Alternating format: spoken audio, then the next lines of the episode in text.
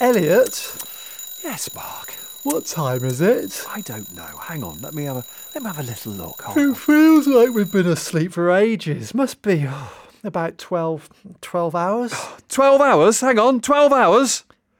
It's it's more like twelve months, Mark. What? Twelve months. It's June 2015. You forgot to set the alarm, man. What? Do you think we've missed much? Probably yes. There was a general election due in May. I bet Ed Miliband's Prime Minister.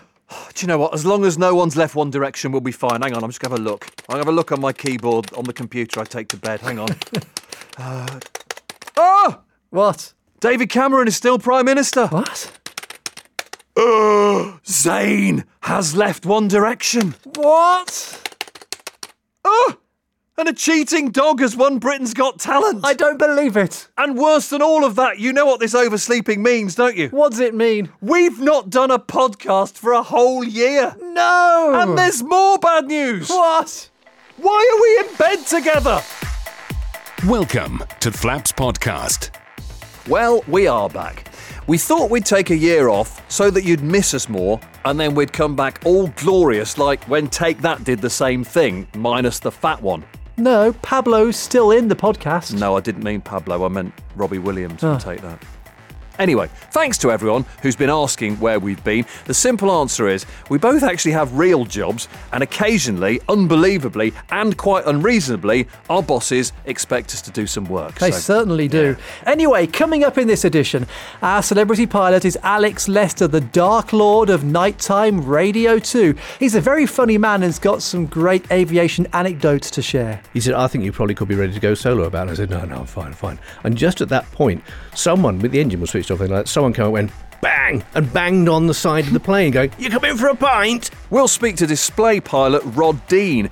In 50 years of flying, he's flown more aircraft types than we can even name. The early Merlin engine ones, the Mark Fives and things like that, are almost like a chipmunk with a huge amount of power, and they, they fly beautifully. Our very own Robbie Williams, Pablo Mason, tells us which three aeroplanes he would most like to have flown. Is the aircraft that little propeller thing off to my left? And good news if you're worried about your aviation medical, the CAA are looking at making things easier for private pilots. Flaps. Mark, uh, Pablo's on the phone and he wants a word. Foxtrot. Lima. Alpha Papa. Time for another one of our uh, flying celebrities. And this is a man that both myself and Mark are particularly fond of because he does the same ridiculous job for a living that we do, only he does it much more successfully. Please welcome to the Flaps podcast, the Dark Lord, Alex Lester, off of Radio 2. Off of Radio 2. You're very kind. Uh, I hope you carry on being as kind.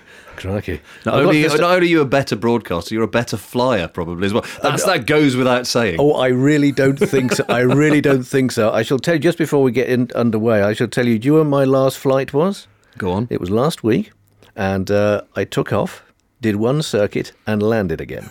It's all currency. Yes, it is. It is. That 10 minutes is just in, it's in the book. Was that the intention or, or did I something want- happen? I wanted to check whether that's just how, because I can, I'm a microlight pilot, so I only got VFR, you see, so I can't do anything swanky like instrument flying or anything like that. And also, I'm just too timid to do anything like that. And it's too, it's beyond me. It's just that I thought we're on the edge. of- We might just be able to get out into the local area. Yeah. Uh, when I thought no, it's too hazy, and came back down again. Well, that's all right. You still log it, can't you? Yes, I did. Get I did. But you're thinking all that fuel, the warming the engine up, because it was actually quite a you know quite a sort of uh, damp day, and I was worrying about carb icing. And then, and then of course I was taxiing from wherever the, the the plane is kept down the end of the runway, do the checks, etc.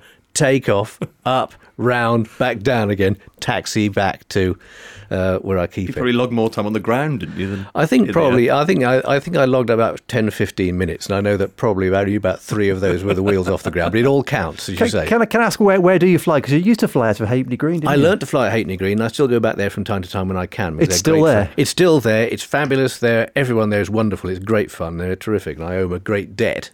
And uh, they keep saying, when are you coming to see us? I said, well, as soon as I get the hang of this. Uh, because I now fly from Damyns Hall, which is near Upminster. And, and that's great because everyone there is very, very friendly. And the moment you actually take the cowling off to just check the oil or whatever, you're surrounded by people going, Come here, what's the matter? Is it working? Yeah, it's fine. Oh, oh, I've got one of those. You know, well, have you tried doing so and so? So it's great. We always ask when we do these kind of interviews about first solos because that's always an experience, isn't it? How was yours? Um, I have all my limbs are working. it was a success. Um, it was uh, a day after I intended it to be, or it was intended. I had no idea because I have that thing of you, know, Well, you never some- do. They never tell you, do No, they? that whole thing of going, um, you can go solo now. And my view will be, oh, I think it'll be another couple of hours yet before I'm due to go, you know, because there is all that, all that sort of terror in there. Because again, whenever you, when you started, you know, you start looking at the idea of aviation and you buy one of the magazines, it is nothing but safety bulletins.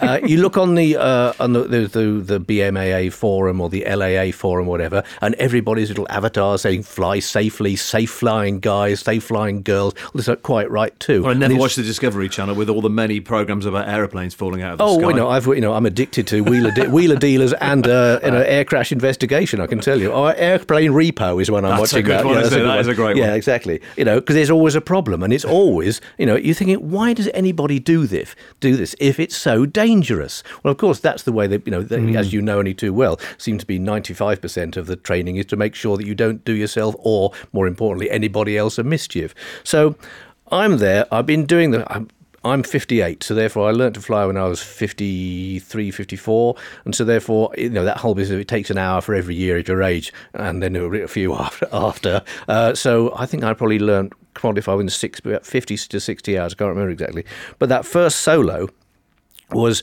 He said, I think you probably could be ready to go solo about it. And I said, no, no, I'm fine, I'm fine. And just at that point, when he says, no, I think I'm going to get out of the aircraft and you can go now, just at that point, someone with the engine was switched off and like someone came and went, bang, and banged on the side of the plane, going, you come in for a pint? And you're going, and it gave me such a shock. I said, I don't think I could do it today. no, I'll do it, I'll do it tomorrow if it's all the same to you. Thinking, actually, I'd rather go for a pint. But the next day, and you go, well, I'm not sure. It might be a bit too windy because, of course, microlights are far more affected by uh, you know uh, the the wind than the, the I think your GAs are. So therefore, um, I go, okay. Fine. He said, no, it's okay. Do you want to go? And I said, well. I think my mind said actually no, to be perfectly honest, but I was going to have to go sooner or later. And the thing was, again, the tower at Halfpenny Green are brilliant as well because they know if you're a novice. And so, therefore, um, I had been talking to someone there the other day before, and he said, Alex, if you ever have a problem, just don't worry about the radio. Just talk to us in ordinary language, and you'll be absolutely fine. This guy called Clive. I went, all right, fine. So I set out. This that the long taxi. You know, it's like the like the walk of shame. Is it the long taxi all the way to the end of like two eight or something like that? And so I got to the holding point, and I radioed. You know, you know I'm holding at two eight, ready for departure or whatever. And uh, I go, okay, line up. What's that? What's that? Line up. I said, "I'm- sorry, Clive. I have, that's that's a new one on me. What does that mean? and he went, Alex, take your little aeroplane, point it down the runway, but don't move until I tell you you can. I went, okay.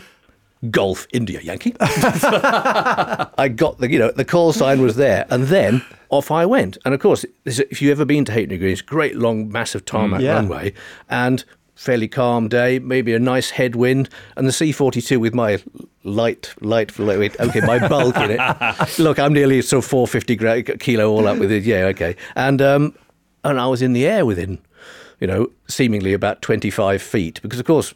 Having always been there with a, another person, Somebody else, yeah. you Yeah, don't yeah, realise just yeah. how You shoot up, the- don't the- you, really shoot up. quickly. And I was away, and of course, this thing was a hundred horsepower Rotax, so it was actually quite a powerful plane Mm. for you know the size of it, whatever. And then you're up, and you go, okay, I'm up. And it's only when you turn and reference the airfield, and then look to your right and realise there's nobody sitting next to you that you go, okay, right, I'm here. And you can see some dots down below because they've got a little handheld radio and they're looking at you, waving.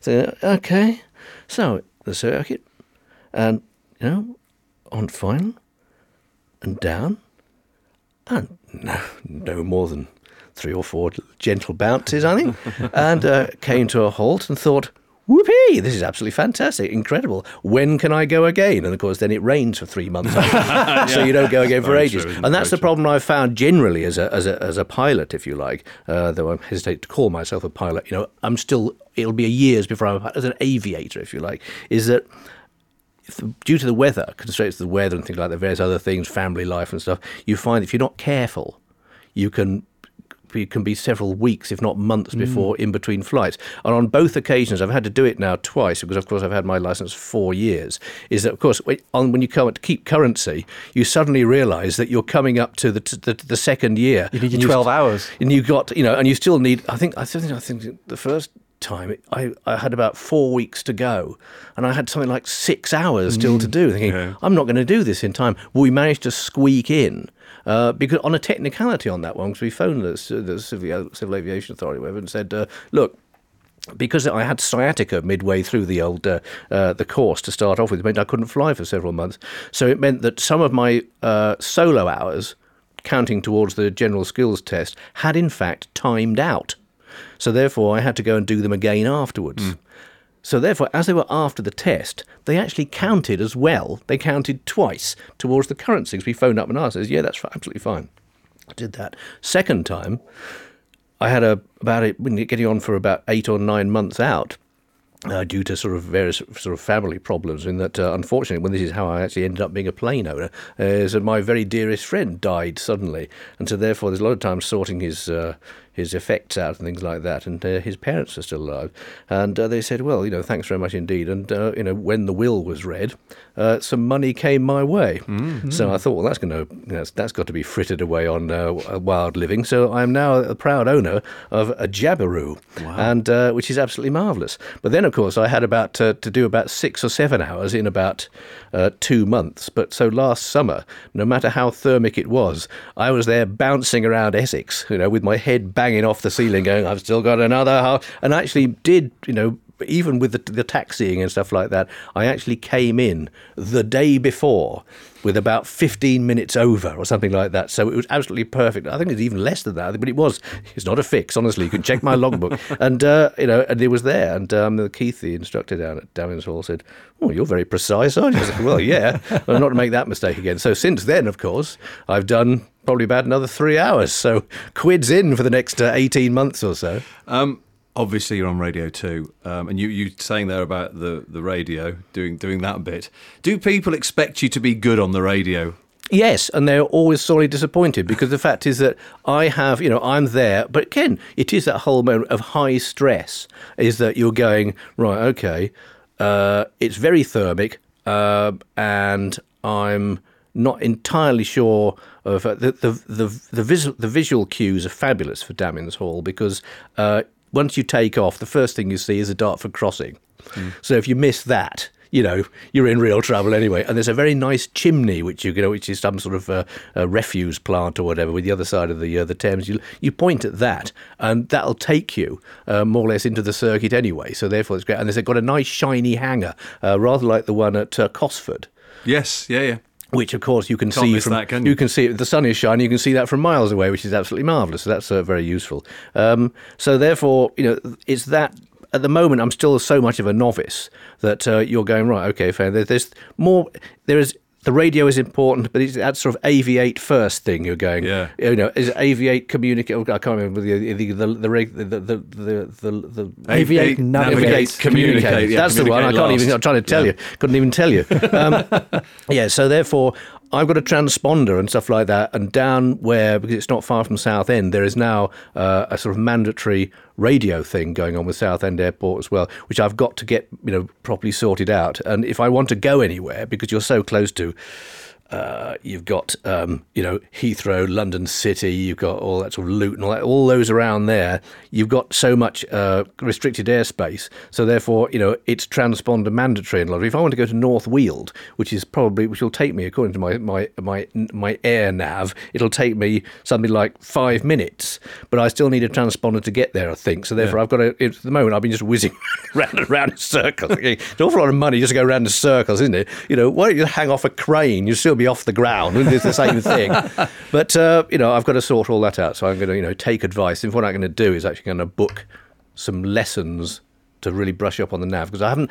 Well, I you've, got haven't to, you've got to get it right down there yeah, because it's so busy. I haven't. That's my big fear. My big fear is actually infringement. Yeah. You know, two fears: infringement and hitting somebody. So therefore, you know, that's the that's, a, thing. that's a good thing to be frightened of. I think, yeah, I'm, a, I'm a fairly Keep sort of. I'm a fairly timid sort of pilot, I think, and so, but hopefully reasonably safe. I remember I was, um, you know, the the uh, Goodyear blimp was there, and uh, and I'm on final, and the Goodyear blimp is just think, think, gradually easing its way across the runway, thinking, this is.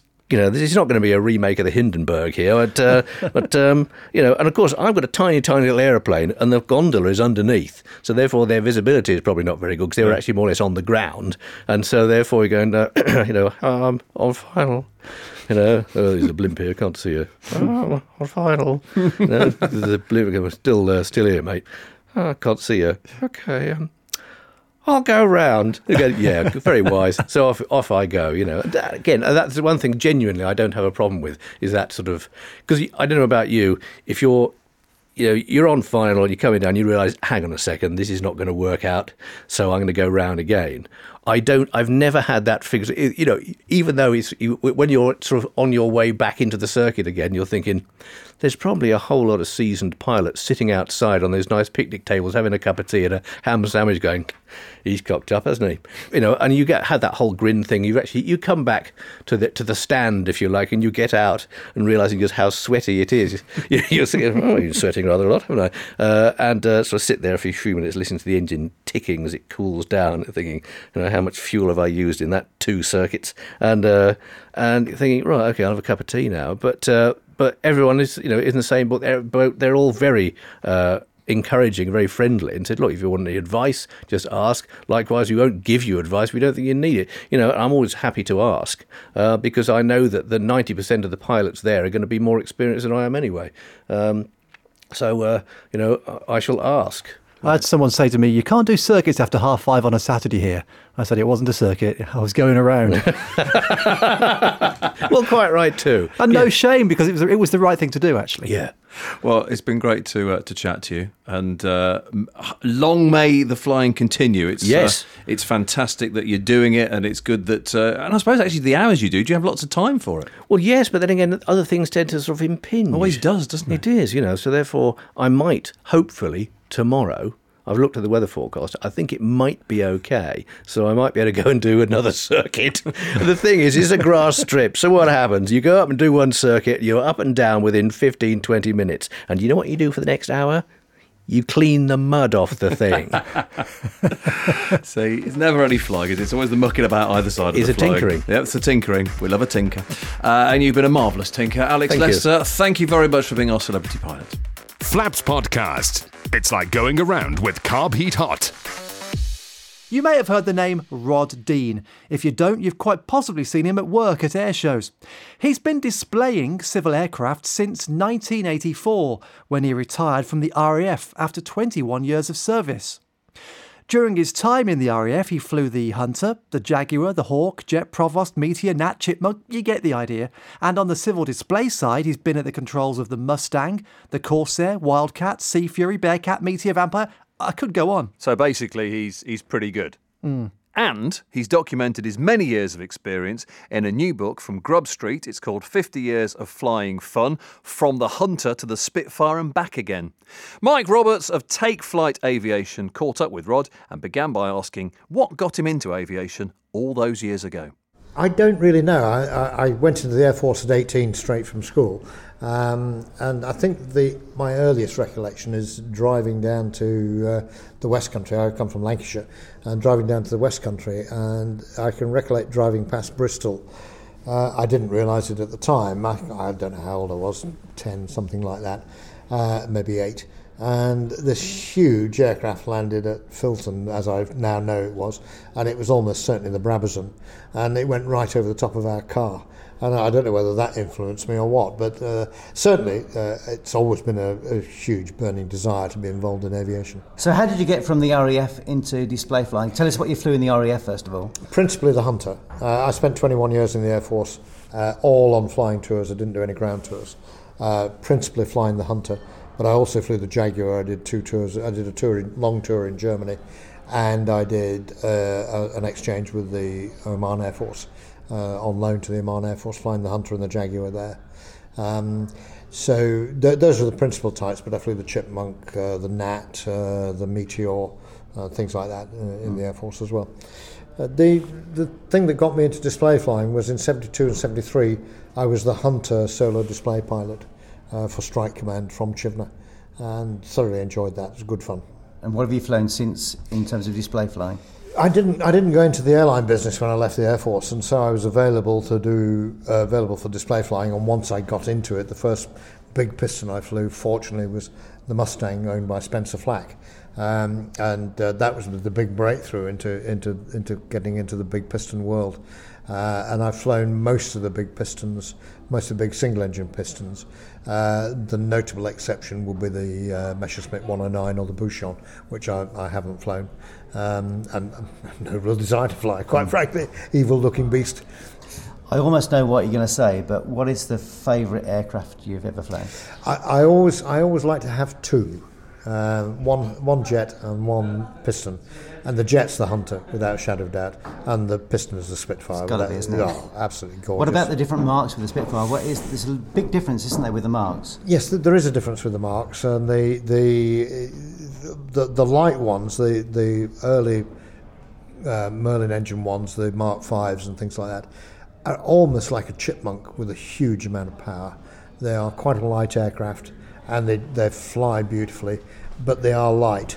Uh, when you get to the Griffon engine ones, it's a big, heavy aeroplane. It's quite a lot heavier than the earlier models, and uh, and and it's flying on the same wing. So you, your threshold speed's gone up by quite a margin. The speed you need for aerobatics go up by quite a margin. Uh, the height you're going over the top of manoeuvre again goes up uh, compared with the lighter ones. So they are different aeroplanes, uh, but they're still Spitfires. Yeah. How do you get into that mindset then every time you fly to know what you're flying at that time? I always did copied, and I copied it outrageously.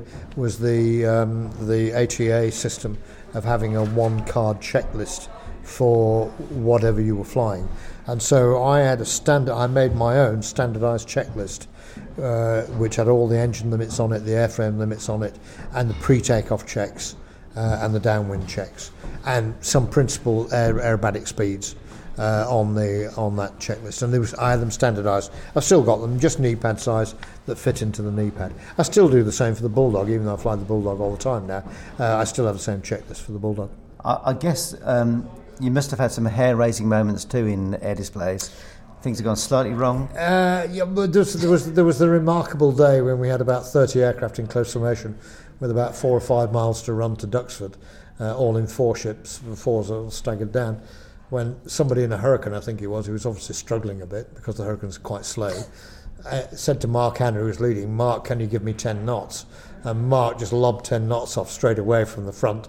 And this concertina effect down the back was hilarious. There were aircraft going in all directions. I was leading a four ship of Mustangs, and I ended up with a, a tail wheel of the aircraft in front of me. Between looked like it was between me and the prop. And uh, at that stage of the game, I took my four ship down to about 100 feet, and we went round north of Duxford. I thought there's going to be nobody below me. I've got to keep everybody above me so I can see them. So that was interesting. Um, and uh, I've had the odd interesting. I had a very interesting landing at Cosford in a very strong wind, where I almost ground looped the Mustang and touched a wingtip on landing, which uh, that was fun. It seems to me, you mentioned already you work for the CAA, a million miles away from being a display pilot to being oh, uh, somebody who works for the CAA. Um, how do you combine those two roles? I, um, I I joined the CAA. I spent ten years working in the in the flight simulator business when I left the Air Force, uh, not as an instructor, but as a on on the marketing side. Uh, and then uh, uh, that was taken over by an American company. I, I left uh, that and then joined the CAA about uh, about seven or eight months later um, uh, on the air display desk. So I was inspecting air displays, uh, and then went on and got promoted and ended up as head of GAD uh, eventually. But the way I worked it, because obviously I was inspecting air displays, I couldn't fly in an air display I was inspecting. That was quite clear, and that was quite a principle laid down. But if I wasn't inspecting it, I could fly in it. So how did everybody else know wh- whether I was there officially or unofficially? I, what I did was, if I was official, I wore my tie. If I wasn't wearing my tie, I was there on my own. I wasn't there officially. So uh, that worked quite well. But, uh, there were some amusing incidents with that. Down at Shoreham on one occasion, Peter Eager said to me on the Sunday morning, we'd, there'd been the Saturday, there'd been a stonking on crowd wind, and everybody had been affected by it, including me, and got a bit close to the crowd. And Peter, on the Sunday morning, he said, "I know you're not here formally, Rod." He said, "But uh, do you have any comments on yesterday's flying on the on the, the wind?" So I said, I stood up. You know, everybody knew I got caught out as much as anybody else. I said, Yes, Peter. I said, uh, We were all caught out by the wind last night, or yesterday rather. Uh, when I got back to the hotel last night, I went into the bathroom and looked into the mirror and gave myself a right rocket. what do you think the secret is of a good air display? Does it have to be dangerous to be good, or No. can it be safe? No, it's got to be safe. Yeah. It has to be safe. We went through too much dangerous at times. I was head of GAD when we lost uh, four people in one weekend um, with three aircraft accidents. We don't want that. Uh, that was tragic, and it's tragic for the families, it's tragic for the crowd, and it's tragic for the guys who were lost in it. So, no, it's got to be safe, and it can be safe. You work on the KISS principle. Civil pilots don't get the same amount of practice that military pilots do. So you have to work on the KISS principle. Keep it simple, stupid. And that's the way you've got to work. So it can be repeatable on minimum displays. It is things like not looping a maneuver at a low level, unless you are really, really familiar with your aeroplane, so you know everything inside out. Um, I don't loop when I was displaying the Spitfire. I didn't loop the Spitfire because there are different marks of Spitfires with totally different entry speeds, totally different weights. I'm quite happy looping, looping the Bulldog because I get enough practice and I'm only displaying one aeroplane. I know exactly what the parameters are. So, you know, horses for courses. But in a loop, it's the back half of the loop that's going to kill you, not Yeah. the front half. So that so that's what you do nowadays. You, you display the bulldog? Yeah, yeah. yeah. What's what do you reckon the the best air display or air display team or best pilot you've ever seen? Well, well, Ray Hanna and Spitfire. You know, Ray flying the Spitfire was uh, was beyond beyond measure. I mean, he, he was he, he, he, he got so much time in the airplane. He was part of it, and uh, and his displays were beautiful. They really were absolutely excellent. And th- there are some. Uh, you know, the red arrows everybody quotes, but I saw the 22 ship loop at Farnborough with the black arrows, and so you know, beat that, boys. So you've got a, a book coming out this year, um, Fifty Yes. Shades of uh, no, no, what's it called? 50 years of flying oh, fun. yes, yeah. Tell us about that. Uh, well, I've written articles uh, over the years for, for magazines, mainly associated, all associated with flying, of course.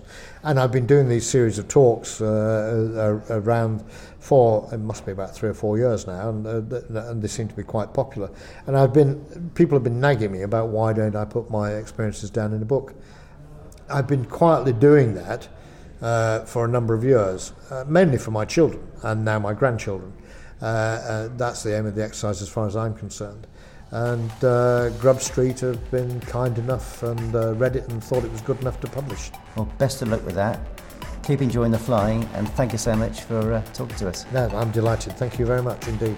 Flaps in the air, everywhere.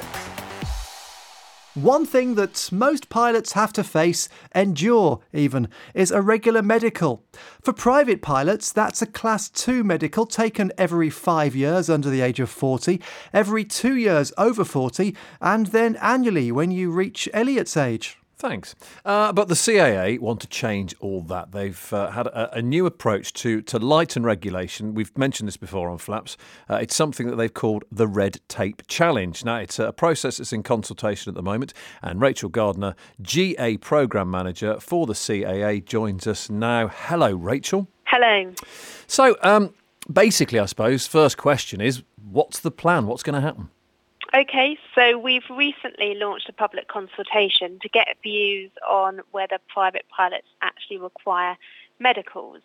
Um, so to get to this stage, and we worked with a number of aviation medical experts in the UK to develop a consultation, and our proposal is that if you've got either a UK private pilot licence or an NPPL, in other words, a national private pilot licence, you'd only need to hold a DVLA Group 1, that's an ordinary driver's licence. So, in other words, you, yeah, so you don't essentially need a medical. If you're fit to drive a car, you're fit to fly a plane.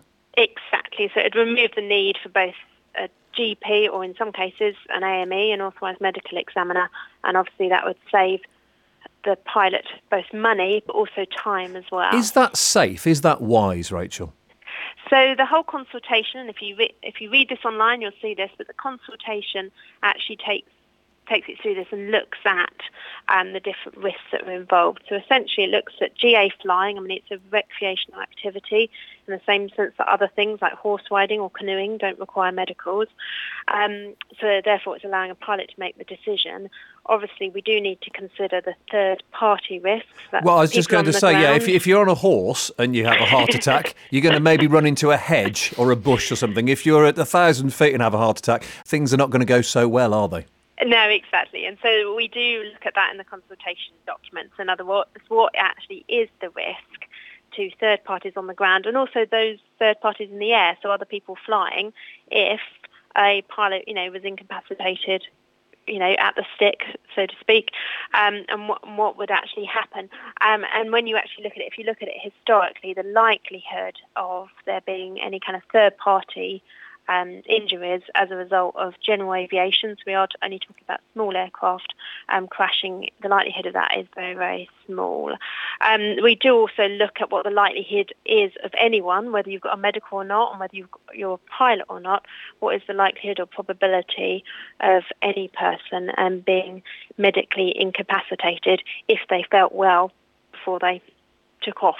Now, you said um, just a moment ago, you said that uh, this applies to NPPLs and old school uh, UK licenses. Exactly. I've got I've got one of these newfangled European ones. What, what's happening to me? Yeah, so exactly. So at the moment, I'm afraid it will only be for UK PPLs or NPPLs. There is there is a question in the consultation that looks at the wider thing of EASA. Um, what we are hoping with this is that you know if we do, and it depends on the response to the consultation, but if we do make this change, um, we would look at really being an example um, to EASA, and EASA are very aware of us doing this consultation. I think are kind of watching from behind the curtains to see what the result is and see the way forward. Because this is this is something that the Americans are looking at, isn't it, as well? Yeah. So interestingly, the Americans actually did introduce the sports pilot license over ten years ago, mm. and that actually, I mean, that does privileges a for kind of smaller, lighter aircraft than our PPL, but um, already in America you have got pilots flying around who only have a US driver's license. They are looking at extending that out to a, um, a similar proposal that we're doing as well. So we're not alone in this philosophy. I mean, Rachel, there's there's a discussion sort of going on on and off about whether a car driving license is strict enough. The fact that you can take your test at 17 and then never be examined or have a medical or any your eyesight even checked until you're 70. I mean, is is that really the way to go with a pilot's license? I mean, what, what's what's the opinion? What's I mean, it's in it's in consultation, isn't it, at the moment? So I mean, is this is this actually likely to happen? Um, so as I said, it will depend on the response of the consultation um, on whether this is likely to happen. There are different options in the consultation which look at things like should there be an age limit, and that's absolutely you know what you've just raised is certainly a factor. Is that as people get older, um, well, just eyesight really. is it's, probably, it's probably the obvious one, isn't it? Yeah, exactly. I mean, there is a requirement. Obviously, if you've got a current driver's license, that you know you can you can see how that is policed, etc. Is another. Having matter. been on the even on the drive down here, I think there's plenty of people who can't, Rachel. I'll be honest, and I wouldn't want them in the sky if I'm being even more honest. No, and, and that's an interesting point actually, because you could you could argue, you know, they're not particularly safe safe on the road either. So again, that's what the consultation looks at. What is the actual likelihood of someone you know, impacting someone else by them not being fit to fly. And what about historical accident data, Rachel? Can anything be learned from that? Yeah, so again, if you look at the number of accidents that were caused um, by medical causes, it is very hard to actually confirm whether it was medical cause or not. But even if you look at those that were potentially could have been um, caused by medical reasons, you're looking at very, very low numbers. Now, admittedly, some people argue that's because we've got a medical system in place. Um, but again, you know, if you do look at those accidents, you're looking at very small numbers. Well, I suppose as well. I mean, when I took my medical, um, the uh, the chap who did it was a very elderly, retired doctor. Uh, he did my ECG, and he actually said to me, he said, "Well, he said uh, you're not about to die." He said, "But I can't tell you what's going to happen in the next hour." Which is true, isn't it? The ECG doesn't actually tell you anything apart from how your heart is at that exact moment in time. No, exactly. And that is the other thing. It's back to what value the medicals actually add. So obviously you've got an EU, you know, class two, which does uh, certain aiders um, require an ECG um, and more detail, but actually with the NPPL medical, that's actually a self-declaration which gets signed by a GP, and we know in many cases the GP doesn't necessarily see the actual pilot. I won't even tell you what he said about my eye test. He, uh, bless him, he, he was very, very elderly. He forgot to do it, and his, his little examining room was upstairs. He got me downstairs. He said, "Oh, I forgot to do your eyesight. I can't be bothered to go back up the stairs. Can you see?" And I said, "Yes, I can." He went, "That'll do for me," and signed me off. So I suppose, I mean, the, the, the, the medical is only as good as the person doing it anyway, isn't well, it? Well, exactly, and he, in fact, that's the same doctor I've seen in the past as well. so, um, I've had that very same experience. so again, it's back to the fact how much is this, you know, adding, and as you said at the beginning, how often you require medical, and how many things can actually change during that period. Anyway, with the current system. If people want to look at the consultation online, how can how can they do that? Uh, so the easiest way is they go to the GA website of the CAA, so that's www.caa.co.uk forward slash GA. And it ends and there's a link. in July, doesn't it? 10th of July it ends. Right, okay. So get our, get our skates on. Exactly. Thanks for talking to us, Rachel. Thank you very much.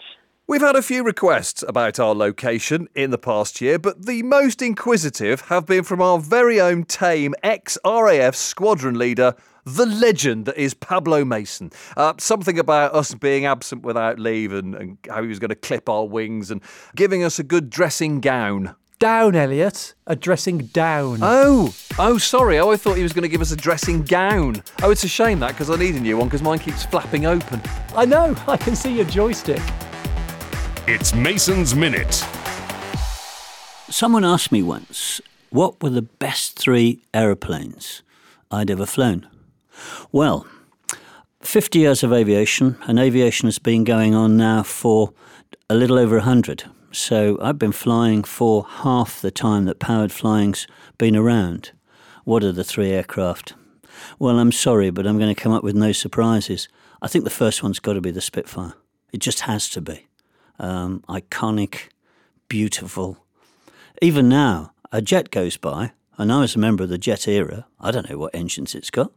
Spitfire comes over, I can tell you whether it's a Packard Merlin, a Rolls Royce Merlin, a Rolls Royce Griffon, and it's just, it's lump in the throat time, it's tears in the eye time, and when it does a victory roll or a loop, or someone like Charlie Brown coaxes this exquisite beauty into a full aerobatic sequence over something like a, a symphony concert at Warwick Castle, then what the heck, you know, it's almost as good watching it. But would you rather be flying it? Absolutely. Uh, next in line has to be Concorde. I've looked over Concorde very closely when it was in service. A couple of pals who were flying them got me uh, sort of flight deck visits. Never had the chance to fly it either in the cabin or on the flight deck, but big pointy fighter um, that goes at gazillions of miles an hour and was technological masterpiece that was pretty well thumped by the Americans building the Boeing 747 jumbo jet and carrying lots of people slowly, cheaply, and the Brits and the French building a collaborative aeroplane that went uh, places at hypersonic speeds at hypersonic prices. But to have flown it, oh boy. There's a story of a Concorde. It's a wonderful uh, tale.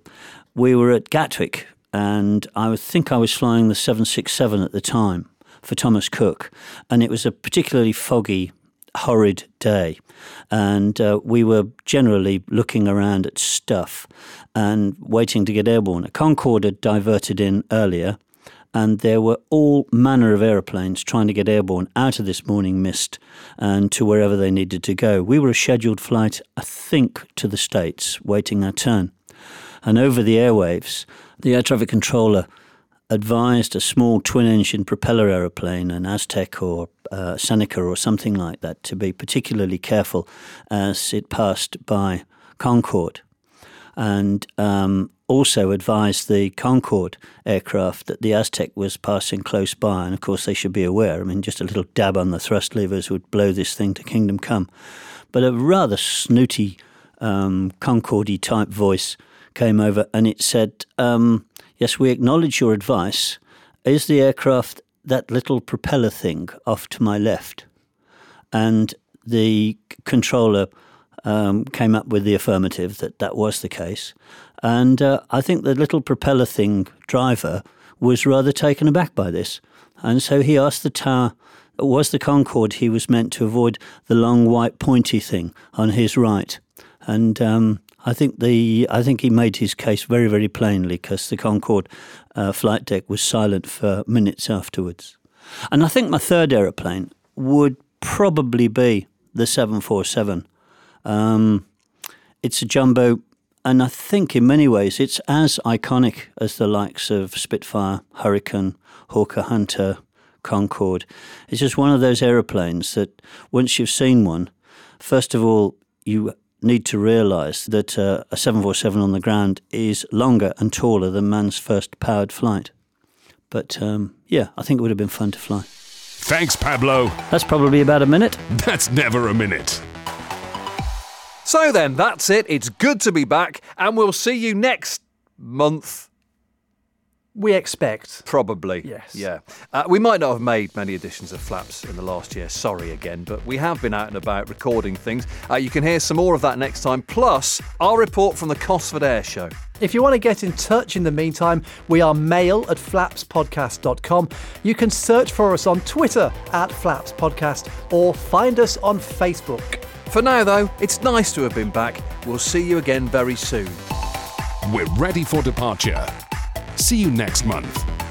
Thanks for listening to Flaps.